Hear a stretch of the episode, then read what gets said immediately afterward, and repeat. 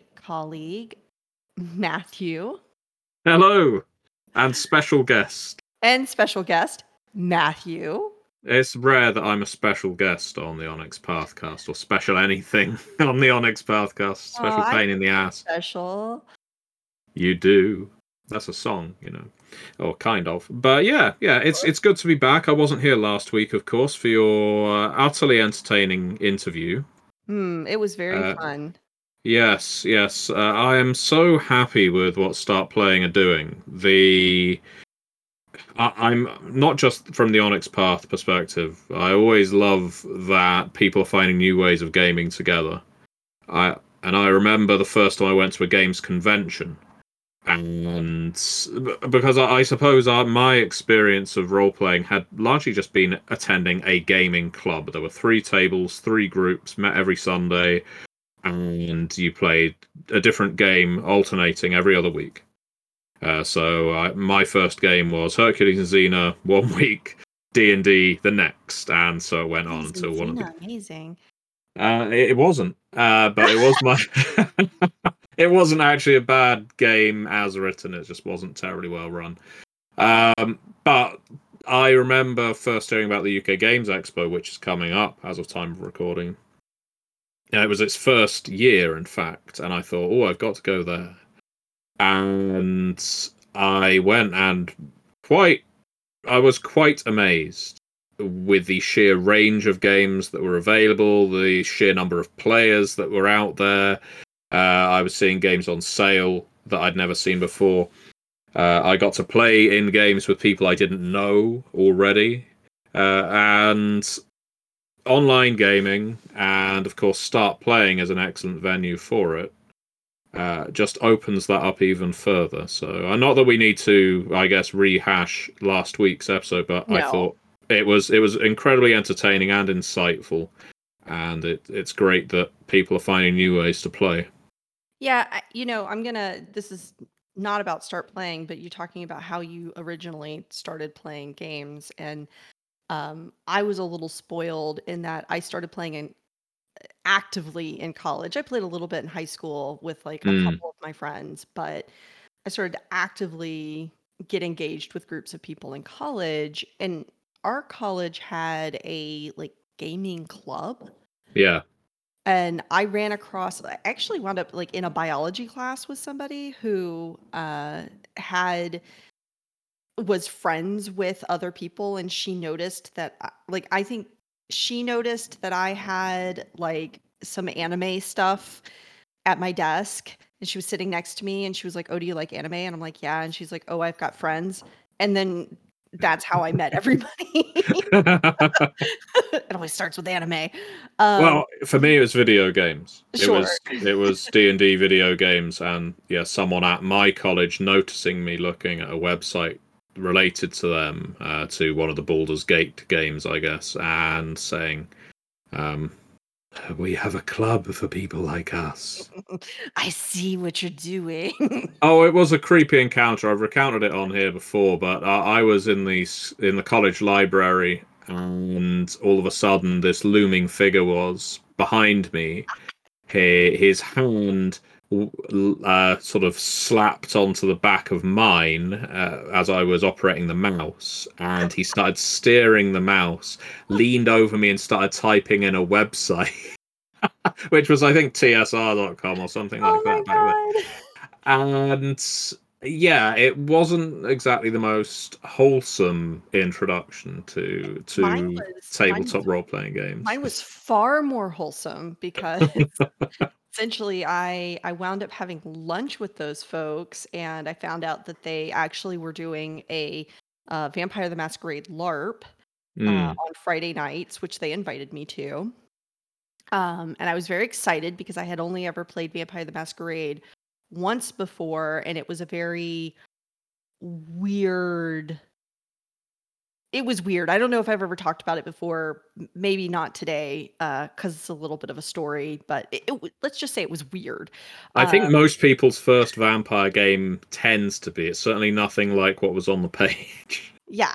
so I was like, "Oh yeah, this sounds great." And so I went to their game and then I found out that like, oh, there's this whole club and they uh they had people playing D&D and D, and they had people playing uh, all sorts of stuff and I kind of fell in with that group and I ran my first Exalted game there. I played uh in my first Alternity game there. Oh Uh yeah, yeah. I yeah, I played in like I got exposed to a lot of different games and so it, it was it was cool. Um but I was spoiled for games because there were, you know, 20 people in this group and I could just be like, "Hey, who wants to run a game of this dumb thing I picked up at the game store?" And they, "Yeah, let's do it. Sounds great." And like we always had free time.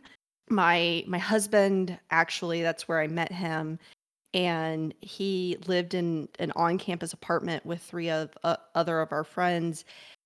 And their apartment was essentially like the hangout spot. And so everybody would from like 8 a.m. in the morning Mm. Until 5 a.m. in the morning. Like there was very little sleeping time for them. Yeah. But people would just be there. And so you just go over, knock, come in. Um, and so there'd be like five people in the room. You'd be like, hey, who wants to play a game? And it would just happen. Mm. So uh it was it was very different for me coming out of that. Now I'm like, how do I find people to play games with? It's not Yeah. college anymore. I don't have infinite time. Well, and that that is an ongoing problem. Right. And and then I was like, "Oh, start playing." Holy crap. I could I could meet new people. Yeah, yeah. Uh, and I know it's something I always hammer on about. It is the perfect venue to run a game that's new to you as the Yeah. story guide, GM, storyteller, what have you. Uh, I I know listeners are probably very tired of hearing me say it, but I think it's a very valuable thing to take on board. That as long as you advertise your game as being new to you and that you are looking for new players and that you are all going to learn the game together, then by declaring that up front, you're setting a, I guess, low uh, barrier for entry. Uh, but but also an expectation that this is going to be light-hearted. It, there's not going to be any demands on you to be deeply immersive and know all of the rules up front. This is a session where all of you learn together. And I, when I think back to some of my favorite gaming sessions of the many many that I have participated in, often it's the start of games before everything goes wrong uh, when uh, when obviously everything holds its greatest potential when you are first learning when you're first creating characters when you're first looking at a power and thinking wow i can't wait to use that right. and i really do think start playing can live up to its name uh, for people who haven't had a chance to role play before but are looking at online groups and thinking you know, I don't want to plunge myself into a group of people I don't know because they're all going to be experts. They will have been doing this for years. Well, Yeah.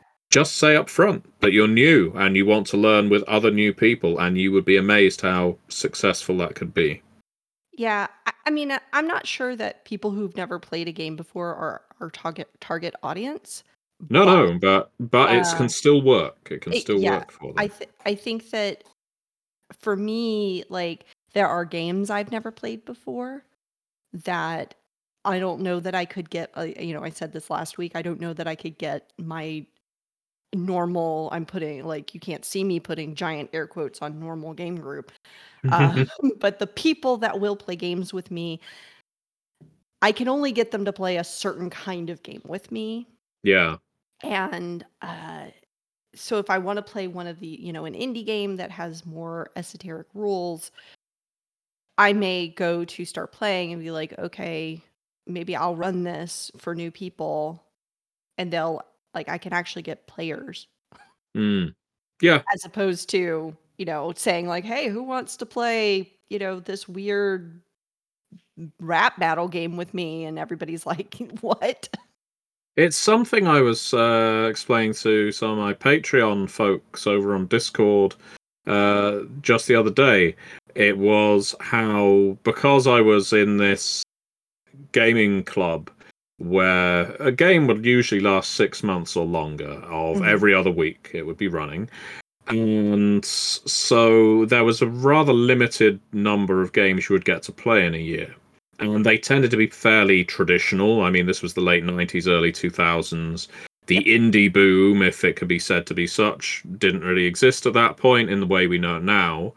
And so there was an awful lot of D20. There was obviously other big games like Shadowrun and maybe a Mhm. little Spycraft and things like that. But there was it was all fairly mainstreamy.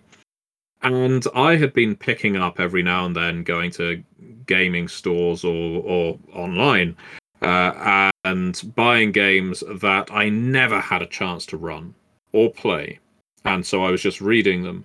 And so when I'd go to conventions like the UK Games Expo, I would uh, sign up to run games. I wouldn't go as a uh, as a customer. I would go as a GM, and somehow I had the energy back in my youth to run six or seven games over the course of the weekend. Oh my Because- god. Doing so with the UK Games Expo, I don't know if it's the same now, but doing so back then, if you ran a certain number of hours of entertainment, essentially, you would qualify for free accommodation, free food, if I recall, and maybe something else that was free, maybe a discount or something but oh, a free free entry. Uh, and so yeah, so you could stay at this convention for free. And for me, the big appeal of going to this convention wasn't to do the shopping.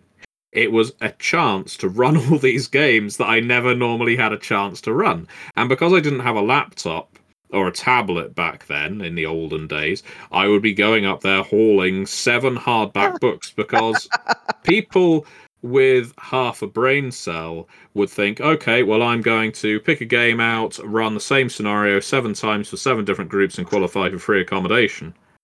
But I would go up with the most obscure games and have to learn seven different rule sets, create characters for seven different games, write seven different scenarios, because for some reason I always felt like, well, I can't run a pre written scenario because people will have already played it. And and you want to try out as many games as possible. Yeah, yeah. So uh, you're doing seven different games, and they're all in the old, you know, the traditional eight and a half by eleven form factor. Yep, yep. And so yeah, I would I would do that. And the first couple of years I did this, I remember feeling so elated by the end of the weekend. I was just really on cloud nine, thought this is great. This is the kind of role playing I, I want to do. I didn't feel at all tired. It was just energizing. Mhm. And then I think I had a break for a couple of years, came back in my mid 20s, and uh, did another batch of seven games. And I was pretty much falling asleep running the seventh one. I was running Mummy the Curse First Edition, not an indictment on Mummy at all. I love that game. Uh, but this was on a Sunday afternoon. I'd been running games since Friday afternoon. And as I was running it, I was I, I remember starting off, and it's always bad to start off with an apology. But I remember apologizing to the group and saying something like, um, "Sorry, I'm not really feeling very with it today. I'm think uh, you know we'll, we'll play the game, but I'm sure all of you are very tired after the convention. You know, putting my problems on there." Of course. and uh, yeah, and I can't remember a damn thing about that scenario, even though I wrote wrote it. Uh, I just cannot remember a thing about it, and that's the last time I've done such a hefty batch of uh, of games at a convention. yeah, when you realize you're not 19 anymore. No, the the point at which you start it readily replenishing energy. It's a, it's a sad moment. It's the same as when you realize, oh, I can't memorize all these rules anymore. Uh huh. where when I used to read D and D things like the Player's Handbook, and I would be reading tables and feats and magic spells, I would be reading them like they were fiction. You know, prose. I'd be reading them from top to bottom, taking it all in, so that when I came to run or play, I could just have immediate recall of, okay, well, this spell does this damage and has this range or whatever. And then at some point, my brain broke, and now I can't retain anything without writing it down something like 10 times for myself in different ways. Oh my god, that's amazing. Uh, I mean, not in like a good way either. Like, Well, I think that's the way, reason I and I think almost every role player has this with at least one game. In my anecdotal findings, they dedicated themselves to almost studying one at least one game to learn it inside and out, and that led to a saturation point. Because I had that with Vampire, uh, as I think most people know. You know, up to a point, I guess my knowledge of Vampire the Masquerade was ridiculous and that helped me a lot with things like Beckett's Jihad Diary and working on V5. Uh, otherwise, it's a very limited skill set to have a a literal encyclopedia of Vampire the Masquerade in your head. But for at least a couple of projects, that came in very handy.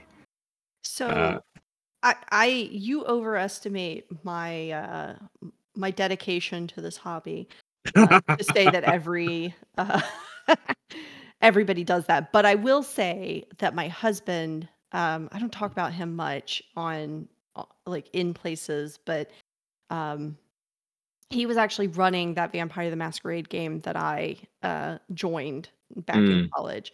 And for a long time all of his friends called him white wolf boy uh because oh, that's not in like not all the time that wasn't like Yeah. his nickname or anything but that if something came up that was a white wolf product uh he he owned it and he knew it.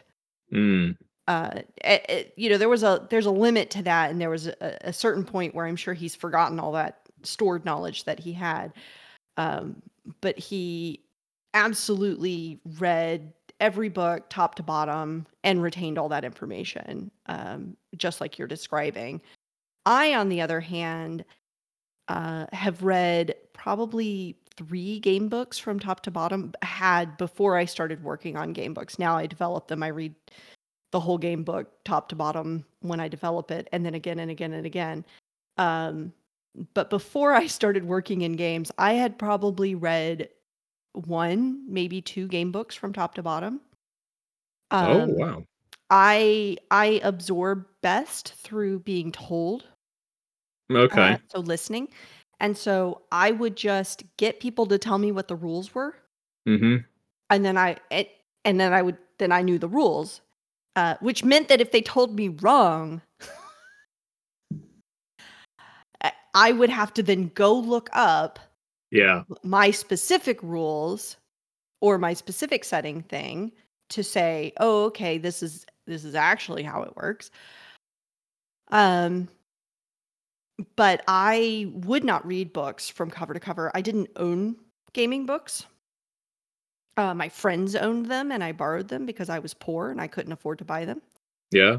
Uh, so I would only read the per- the parts pertinent to me. Um, I not that I, you know, spent a lot of time playing games wrong or anything like that, but I just only read the parts that I needed to, um, and and discarded all the rest. That is, I know this is going to sound very, I don't know if it would sound pretentious, but it's a very pure way of playing in, in a sense because the the idea of, I guess, getting bogged down in a lot of a game's lore, and I love lore in Mhm. most games, but there is the risk that you can become so, or I guess, ingest so much of it that you have a preconception of what the game you're about to play should contain or what your character can do. Mhm. Uh, I know we we often go to World of Darkness games as an example of this, but it's typical among groups where you're playing Vampire and there's a few people who are quite happy to pick up the Ventrue, the Brujah, and the Toreador, and one person wants to play a true Brujah who's secretly hiding as a whatever. And that person tends to be the individual who has read every single book and wants something a little more exotic with a little more flair Yeah, because they, become jaded to the the standard seven options. I I'm so glad that he's asleep right now because Weston would be like, "I am offended that you're calling it out like this." It's always the true Brujah. It's It is. always the true Brujah. he loves the true Brujah. Like, Well, so they- much the- the reason- the reason is it's because they're cool and cold and cal- calculating. You know, he that- really that just ma- likes Temporis. Oh well, yeah. No, nothing says vampire more than time travel. Right. I, I, I would um, hazard a guess that as we're now 20 minutes into this topic, we stick with this topic and record our intended topic uh, on another uh, occasion, maybe later this week, and now then we'll have a whole bank of episodes. you, so you think we should just keep talking about how how deep Well- dive you can be in a game? Well, no, no. Well, uh, introductions to role-playing games, I think, is a good topic we haven't covered in a long time, and especially not with yourself. Um, but I think that yeah, twenty minutes in, we listeners, we've done some reviewing of our behaviour here on the Onyx Pathcast, and sometimes we will, we won't just go off the tangent. We'll just never off on a tangent. We'll just never. find our main course uh, at all, and we'll just stay on a tangent, ramble around a bit, fall into an endless pit, and uh, that's basically your episode. Now, that can be disappointing if you have an expectation of what this episode is going to contain. True. So instead, what we will be doing in the middle of this episode, well, right now, is say, hey, this is the topic. There never was an original topic. And if it just so happens that that topic appears in another episode, well, mm, maybe, maybe you'll be none the wiser, other than the fact that I just said it. I mean, you literally just said it. Yeah, it could be a double bluff. Double blind. I don't know what's going on anymore. okay, well, since you're our special guest uh, for this episode, Yeah, I'm we are uh, talking eminently about- qualified. eminently qualified into introductions to gaming, Yeah, uh, since that's our topic for this week, and it was never anything different. uh, exactly. because I'm pretty sure the topic that we might have covered is probably already been shared with everyone. If we're going to talk about introductions to gaming, I think that we should also talk about uh, some of our like the things that kept us, the things that, you know, you were introduced to gaming through these gaming clubs. yeah. Uh, I'm assuming that these are like your your local uh like friendly local game store kind of No, well, my city didn't have a friendly local game store. It had a uh, that there was a, a a social club is probably the best Mm, term for okay, it. okay. That had a hall, a community hall attached to it, and it was rented out every Sunday night to this gaming group.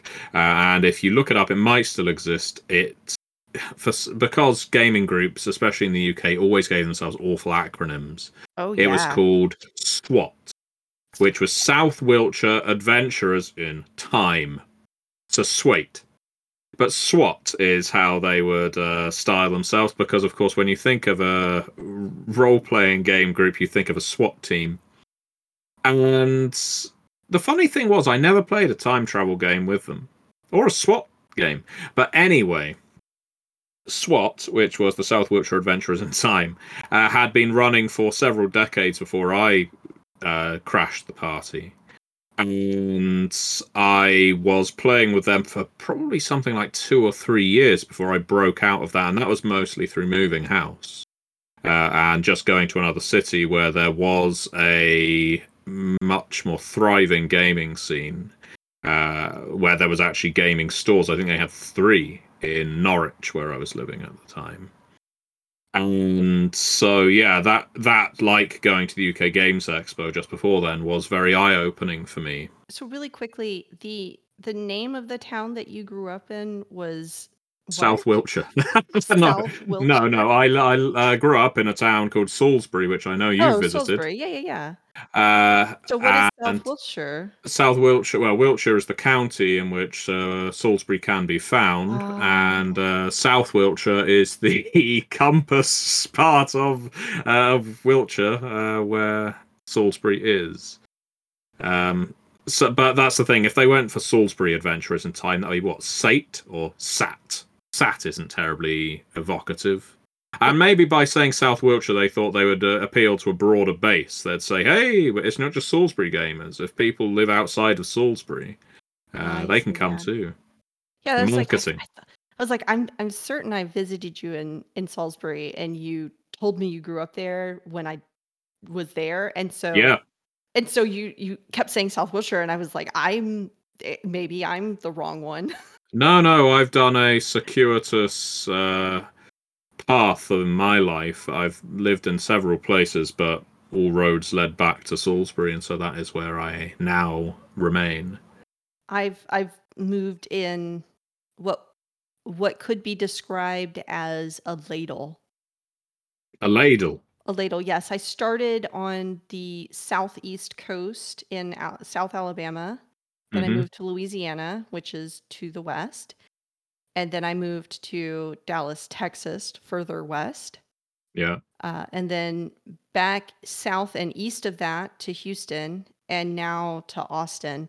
And so it's kind of like a little U shape of cities in in Texas, but otherwise it was a straight line west. Yeah, well, you're south. hitting all the uh, the Texan uh, hits, aren't you? The, the Yeah, big yeah. cities. Oh, I haven't lived in San Antonio No, or like. Lubbock, but uh, those cities don't count. Uh, so I'm sure there's some sports fans out there that would disagree for some reason that I wouldn't understand. I no. Um, so so what about you then? Uh, you started off in college, and how did your gaming journey progress from there? Well, you know, I I think I well, I really started in high school. So, Oh yes, like I said, I played a couple of games of of different things in high school with my, you know, then friends uh, who hmm were also gamers, and uh, you know, we played a little bit of D and D, second, you know, AD and D, um, and we played a little Vampire the Masquerade, um, revised, and we. I guess we will tell that story. Yeah, go go for it. We now have time. we know. See if you see if you can tie it into anything we do as a company on Onyx Path. Um. Oh, we'll see. Okay. The so, gauntlet has been thrown down.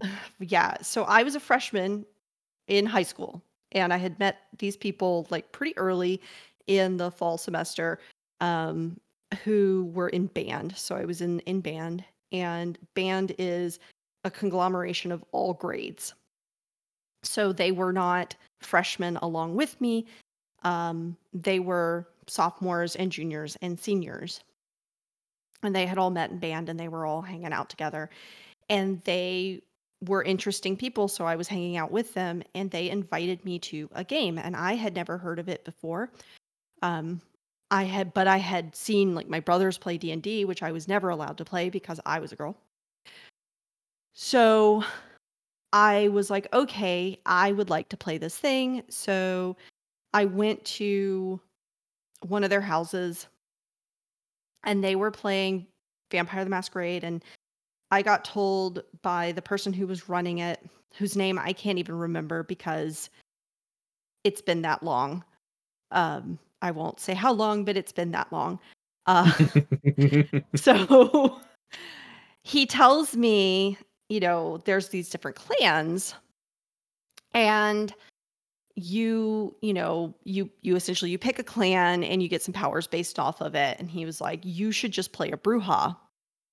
And I was like, "Oh, okay, why?" And he's like, "Because they're bitches." oh. Okay.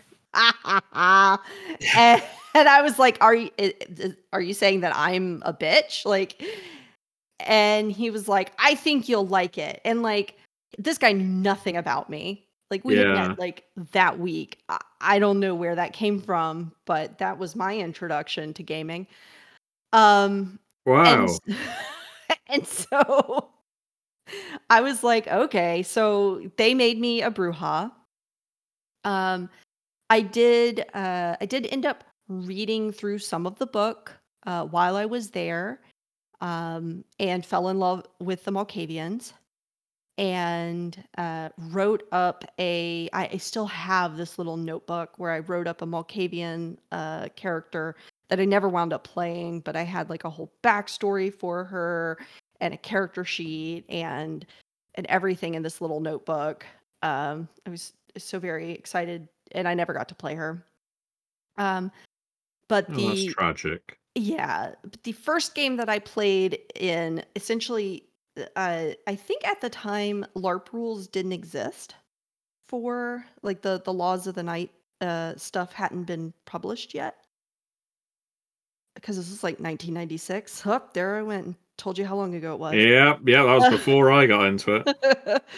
so uh, I'm so they were playing with the tabletop rule book and like handfuls of dice that they would just carry around with them because this was a a LARP style game. It was stand up, talk to each other, walk around, move to different parts of the house. hmm And if something happened that we needed to roll for, then we would roll our handful of dice on Yeah, but everyone drops to the floor. yes. That's ridiculous part of that. But yes, yes. so so the first game I went to was mostly just kind of social stuff and that was fine. And then the next game I went to, they were doing like a a potluck like feast thing. Hmm. Um and only like one character had the eat food merit. so we had to like pretend that like because you could still eat food in the game Yeah. but then you'd like vomit it up like an hour later so essentially we you know we all sat and we ate food and then we went and role played and then like an hour later everybody had to like excuse themselves from the scene um and then that game ab- ended abruptly i think in Yeah. the third session when uh it turned out that one of the people that we thought was an ally was actually a werewolf in disguise and attacked us. There's always someone in disguise at a LARP. and it was a like a were like an like written up from the werewolf material. like Yeah. werewolf and like our little you know baby vampires couldn't deal with a werewolf, so we all died. Uh, uh, and and you know that was during the big satanic panic uh, hubbub Yeah. uh, which my mom didn't buy into completely. Uh, but she definitely was not comfortable with me going and playing a game about vampires with a bunch of seniors while I was a freshman. Yeah. Uh, so Well, she, I can understand that. you know, in retrospect, I also understand that. But she forbid me from hanging out with these people, which I was like, they're band nerds. Like, we're all outcasts here. Like, they're not yeah. like they're not the cool kids. We're not doing drugs. We're not drinking alcohol. We're just playing a dumb game. Uh, I, in retrospect, I understand my mother's concern. Um, but I wound up there. Uh, so wow. So one of the girls' younger brothers were twins, were my age, and so I started spending more time with them hmm uh, and becoming friends with them so that I could use them as an excuse to go hang out with my older friends. so when you forbid your children to do things, they will Yep. find a way to do it anyway. You should That work with your true. children and be open and receptive to what they want to do. Yes. Figure out ways to not forbid them, but set healthy boundaries. Uh, that's my lesson Oh. for today. Um, well, I mean, it does seem uh, LARP breeds horror stories. Um, but I um I remember when I so a, another story that I've told, but one that I guess came back slightly in a massive wave of nostalgia in terms of Uh-huh. introductions. I, I was hugely into Masquerade, obviously, yeah. and I picked up Requiem. I pre-ordered it because uh, in the city I then lived in, there was a gaming store, and uh, there was un- so much anticipation for the World of Darkness core, as it was, and Requiem that you had to place pre-orders. And they had a massive pair of uh, stacks of blue and red books in that Yep. store, that, and there was a queue leading outside the store for them. Uh, It's pro- it is something that I imagine most gamers today, and I know it makes me sound very dated, can't fathom that a gaming store would have a queue that stretches to the end of the block essentially of role players wanting to pick up their copies of uh, World of Darkness and Vampire the Requiem. And I uh, I remember picking mine up and going to the nearest department store, a place called Debenhams, which is now out of business in the UK, but uh, so is that gaming store. Mhm. And I was sat in that Debenhams cafe uh, area for the rest of that day. I just I went down, I think, on a Saturday morning and picked this book up. And then for the entirety of the rest of that Saturday, I was sat in that cafe just ordering teas and um, pretty dire food and just sitting there reading it and reading it until I got through the entire thing. And it was it was just a completely different mood, a completely different level of um, enthusiasm, I suppose. But then we got to the Onyx Path era, and I was seeing the Chronicles of Darkness core books coming out. Mhm. Um, so obviously, I think Requiem second, so Blood and Smoke. What? Correct me if I'm wrong. Was that under still White Wolf CCP? Yes. Yes, uh, I think it may have been. Um, Yes, but yeah, uh, but I had been so hyped up uh, for all of these games for Forsaken, for Awakening, for Promethean. I remember having my Werewolf Forsaken dog tags because I pre-ordered that, and uh, and so when um, even though I, by this point I was more or less working for Onyx Path on a freelance basis, um, when those core books came out again, I picked them up, and I remember just sitting down because it wasn't that long ago. You know, it was about 10 Mhm. years, uh, and just enjoying them, just reading them. And while I can't claim to have been able to retain as much of the content in one go like I did with Requiem First Edition, uh, because I was considerably younger and uh, my brain hadn't been fried at that point Right. uh, I still enjoyed the experience of reading those books, and it's something that I think we we we rarely credit our fans, customers, role players, readers for. I know Rich spoke about it in the blog a few months back about how some people just buy our books to read them Yeah. and it's one of those motivating principles for me as a game designer that these books need to be enjoyable to read. They can't just be dry encyclopedias of te- of of references. Yes. uh, they they need to actually have flavor. But finding the line and this is al- this is the biggest challenge for me as a game designer is finding the line between how much i guess lore how much flavor text do we give in balance to mechanical heft um, because there's equally we have a lot of people who don't care about all of that stuff. They just want a workable system that they can use at their game table. You know, um, speaking as somebody who only reads the pertinent parts of the book, or at least used to, um, I think adding flavor to mechanics. So, you know, I think I will tell my story in a moment, but I think like the Requiem book and the the you know the Chronicles of Darkness books, I think they really did such a good job of including like a little bit of setting material of where a power, uh, like, you know, how a power is used, yeah and yeah then the system afterwards. Because I read all of that when I'm reading the power to get context.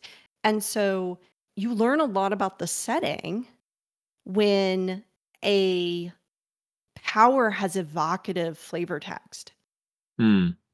That's a Um, really good, really good uh, thought. I think it's. Uh, I agree.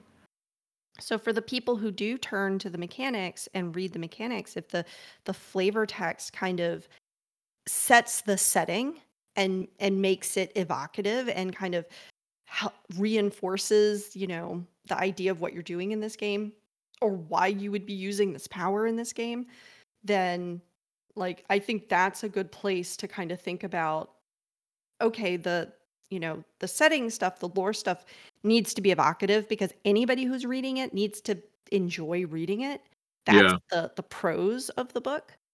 but then the the mechanics also need to be evocative. Like they need to be flavorful and interesting because even if that's all somebody's reading, they should get a takeaway from that that says, "Ah, I understand why these mechanics work this way in this game setting."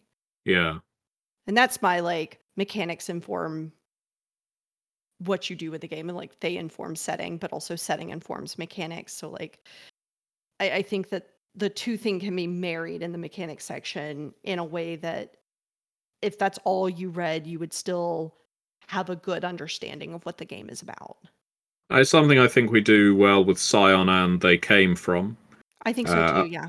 I'm I'm very pleased with how we've managed it with They Came From so much. Uh, we always went for and have been uh, we're still going for uh, flavor text preceding cinematics where word count allows. I think the tragedy is often where word count is tight. It is often that flavor text that is, that gets lost quickest. Uh, at least from in my perspective, and I, I don't think that is anyone's fault No. it's just sometimes as developers as editors we end up having to make sacrifices from our books and we have to look at well what it, what here is usable and sometimes you have to make the hard choice to say well that is really evocative text but that evocative text will probably be read once by the reader by the person who's purchased this book and then they'll skip right to the power. Yeah. Exactly. The power underneath it is what they will keep going back to again and again. Um, so obviously this conversation has deformed somewhat, but I, I but I think it's a really interesting one because as players getting into gaming, it's something I would love the listeners who are with us so far. If you can comment on the blog or in the Onyx Path Discord or wherever you might find us, to tell us not only the good old story of what got you into gaming, Yeah. and specifically, if you can, what was your first Onyx Path book? That's a that's a question I would love to hear you answer. Mhm. Um, but also, what do you look for first in a book? What what is the information you gravitate toward? Are you someone who reads a book from beginning to end? Are you someone who skips the fiction? Are you someone who goes straight to the powers, straight to the playable classes or splats, as we often call them internally? Uh, it's that's something that is really interesting to me, and I'm sure to a lot of us at Onyx Path and in the RPG industry in general, yeah. because it informs not only how we lay these books out, but where we place emphasis, and yeah, where where I guess we are more generous with word count. Uh, of course, I I anticipate. Uh, uh, if people do provide this feedback, it will be all over the damn place, and so we Of won't be able to make an informed decision. But it's still really interesting to It is. read. it's interesting and it's interesting to know you know are there two kind of people the people who read everything from back to front and the people who jump straight to the powers or are Mm. there five types of people right Yeah. It- so it is interesting in that regard um so back to our original how we got into things so you know you were talking about remembering requiem Mm. and while you were talking about that, I remembered my introduction to Requiem, which was so I was a member of what is now known as the the MES and the the mess because it is a Appropriately. appropriately. I'll I'll just say that. um, a a U.S. based, uh, though uh, they had international members. Um, LARP organization dedicated to running White Wolf and Chronicles of Darkness games. Mm. And uh, the at the time that Requiem was coming out, we had gone through playing through the Year of Fire plotline. So we so while what CCP was putting Mhm. out Year of Fire books, we were running through a plot line that and we did it for a year that brought an end to our very long chronicle uh, of the the masquerade and we were a- and not just the masquerade but apocalypse uh dreaming ascension everything all went through a year fire and then we were going to pick up starting with the new Chronicles of Darkness stuff, and you know, Requiem was the first one that came out, and so we were all very excited to see Requiem. Yeah. And um, just the like the two, the blue book and the red book, uh, was already a unique, you know, like oh, here are the rules, and then here are the vampire rules. Like here's this interesting way to present things. So Mm. that was that was in its own way interesting. But I remember being at uh, my husband, not at the time. I don't even were we dating at the time? I don't even think we were dating. I was just we had a flirtation. Uh, We'll call it that. his we'll call it that. I was at his house and we were uh reading through the Requiem book together. Uh trying to decide what kind of characters we wanted to play. Yeah. Um and I just honestly really like that is like a core memory for me as far as like the first time I actively engaged in sitting down with a book to read it. Yeah. Even though I wasn't reading it from cover to cover, I was actively like, let me read all the character types. Let me read, you know, what their abilities are. How is this different from what came before? Um, so so yeah, that the excitement of getting a new edition. Like Yeah. I know there are some people who really did not like Requiem, and to those people, I am very sorry that you have no joy in your life. It's okay, you know, they don't have to. Uh, They don't it's you don't have to, it's okay to be wrong.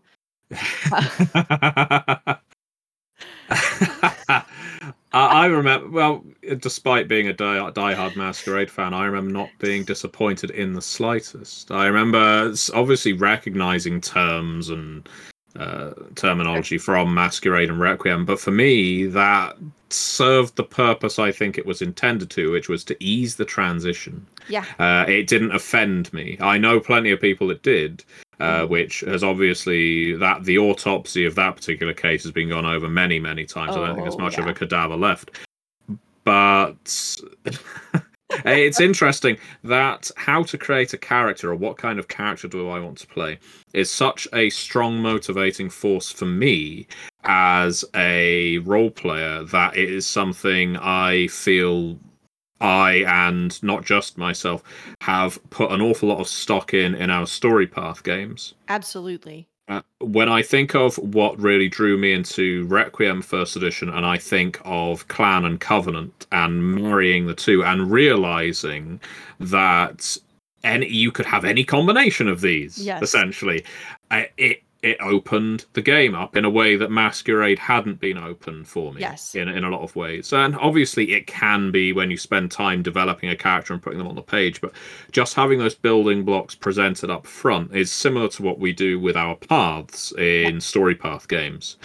And I know that for our story path ultra games, I, I at least speaking for myself, I know that with the world below, uh, the idea is to make all well every component path appealing make Appealing. every single one of them interesting and so that to drop a few world below terms if you want to be a silhouette uh my Sealy from Telva's Hearth that's absolutely fine and you will be completely different to a silhouette uh, Adamus from Mudtown, uh, who believes in who is a worshipper of Fortuna, or whatever combination you you come up with, putting those those pillars out front Right.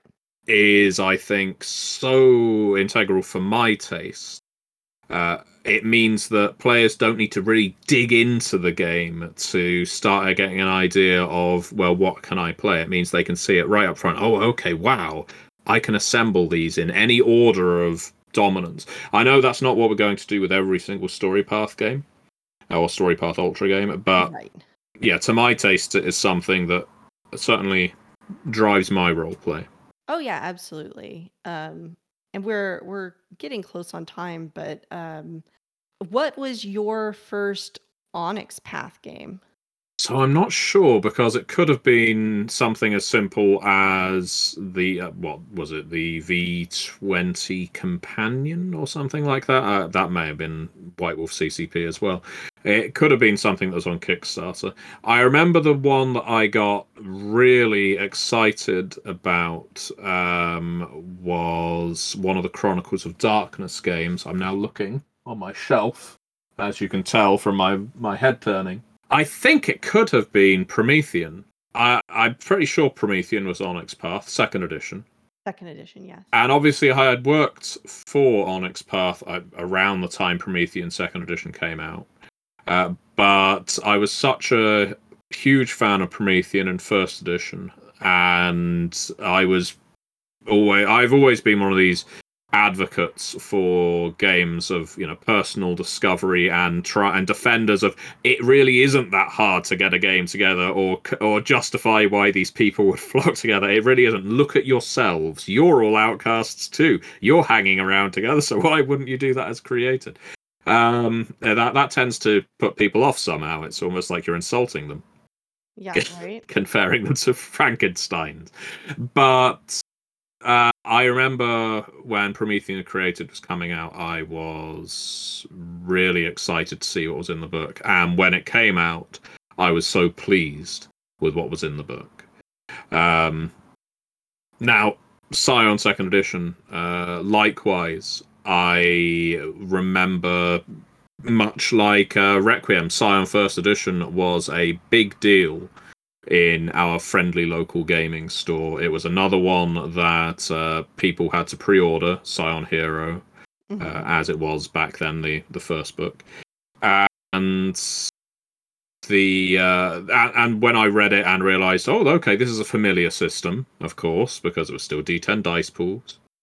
Right. And of course, being a World of Darkness Chronicles of Darkness player, I looked at it and started thinking, okay, so how can I start blending this with the worlds and characters I know? Because I realized the people I played with most commonly would perhaps chafe against an urban fantasy game. And so I started thinking, okay, so is it possible to put vampires and werewolves and mages in this as supporting characters, as background characters, without saying this is the world of darkness, for instance?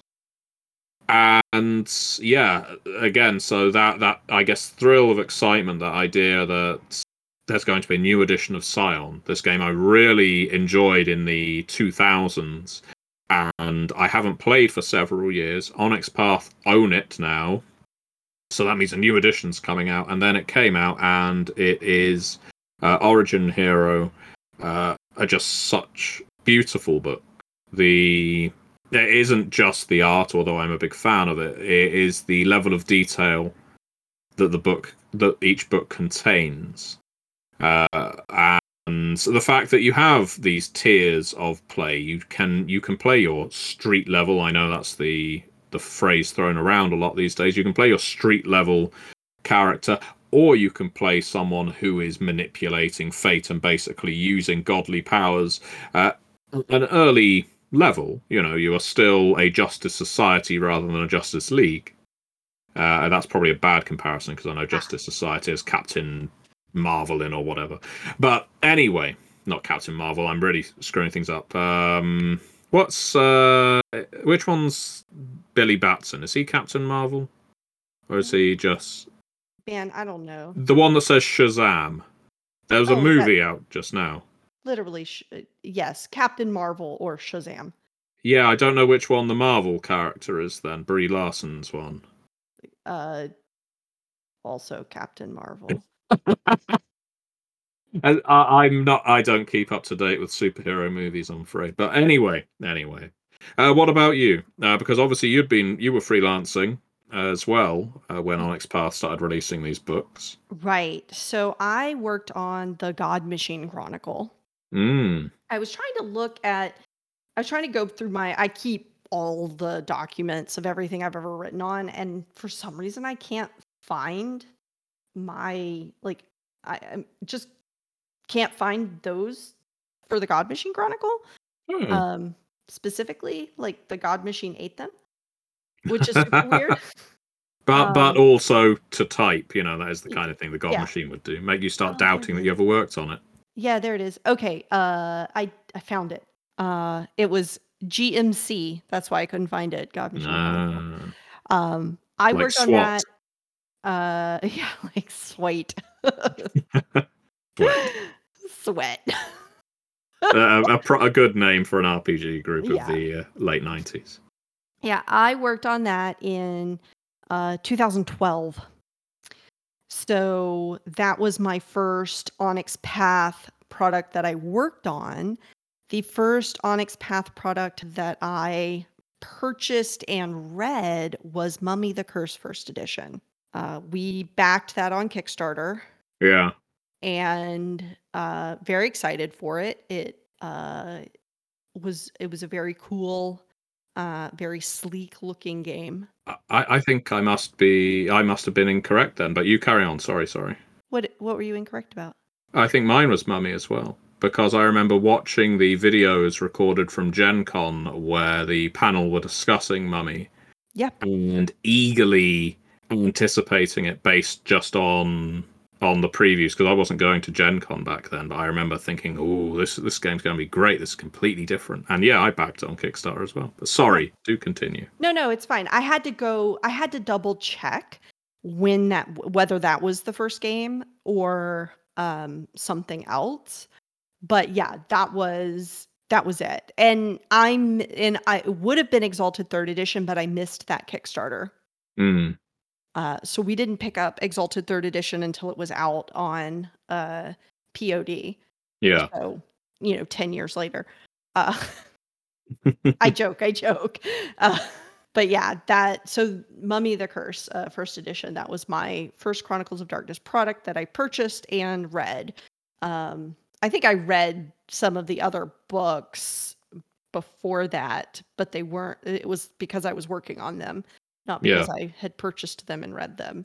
Um, because I worked on Demon, the Descent, uh, also and so yeah i i was that was my first uh foray back into writing because i wrote for mage the awakening uh first edition back when it was with onyx path uh sorry back with ccp Yeah. white wolf ccp and i did two books for that and then ccp was like we're done with books and I was like, oh, I just broke into the freelancing industry, and now the one place that was hiring me is no longer making books. all my all these riches denied to me. Yes, all these hundreds of dollars. uh, I tried. I wrote some short stories. I tried to pitch them around. Nothing came of that. I wrote a NaNoWriMo, uh, finished it. Literally have not looked at it since because it was so god awful. Oh yeah, it's often for the best with NaNoWriMo. Well, yeah, I, I, I definitely remember um, Scion was the the line or the product that made me think, well, made, made me first realize, I guess, Onyx Path was a player on the stage and the uh, the the prospects of it. And bear in mind, I'd started writing for Onyx Path in 2012, so this was before. Um, this was that was on the Pentex guide Mm, yeah, or yeah, whatever yeah. it was, the Book of the Worm. And then I was on Sothis Ascends for Mummy the Curse by 2013, I think. I think that's how it worked. It may have been 2013, 2014. But regardless, it my eye was always on Scion as a fan. Mhm. And yeah, then when it came out, it made me think, oh, well, you know, Onyx Path have certainly landed now. You're you're Um, freelancing for them, being like, I well, I guess I'm working in the right place. well, you know, uh, and and yet I never worked on Scion. Um, I feel like I never worked on Scion. I think I I think I may. I've my name is going to be in some Scion books. Uh, Yeah. I think I did some work on the live action roleplay one as an editor, maybe. Uh, but but who knows? Who knows? That could have been someone else. My my work often gets confused with another editors by the name of Reginald. So anyway, we we should we should We're wrap it 59 up. minutes, so yeah, gotta let's- Let's wrap it up here. gotta do the the outro. Um, so remember, as as listeners, engage with us. Tell us uh, where you first started gaming and what was your first Onyx Path product, and where do you start reading in a game book? Mm. And Matthew, if people want to in, inform you of those things, where can they find you? I suggest going on the Onyx Path Discord and posting in our Onyx Pathcast channel. I mean, you could inform me personally via MatthewDawkins.com or on Twitter at DawkinsMP, but I would prefer that you use the Onyx Path Discord. How about you, Danielle? Uh, similarly, I think you should use the Onyx Path Discord. Um, I will check the Pathcast uh, channel if you want to throw things there. And otherwise, uh, you could bother me uh, in you know personally uh, by going to daniellelozon.com uh, or find me on Twitter. But if you find me on Twitter and send me like a DM or something, one, I'm not sure you can unless we follow like we're mutuals, and two, I almost never look at Twitter. Uh, but you can find me at Impernius uh, on Twitter. Otherwise, I think this is us, and It so is. This is our as always, as always, uh, many worlds, one.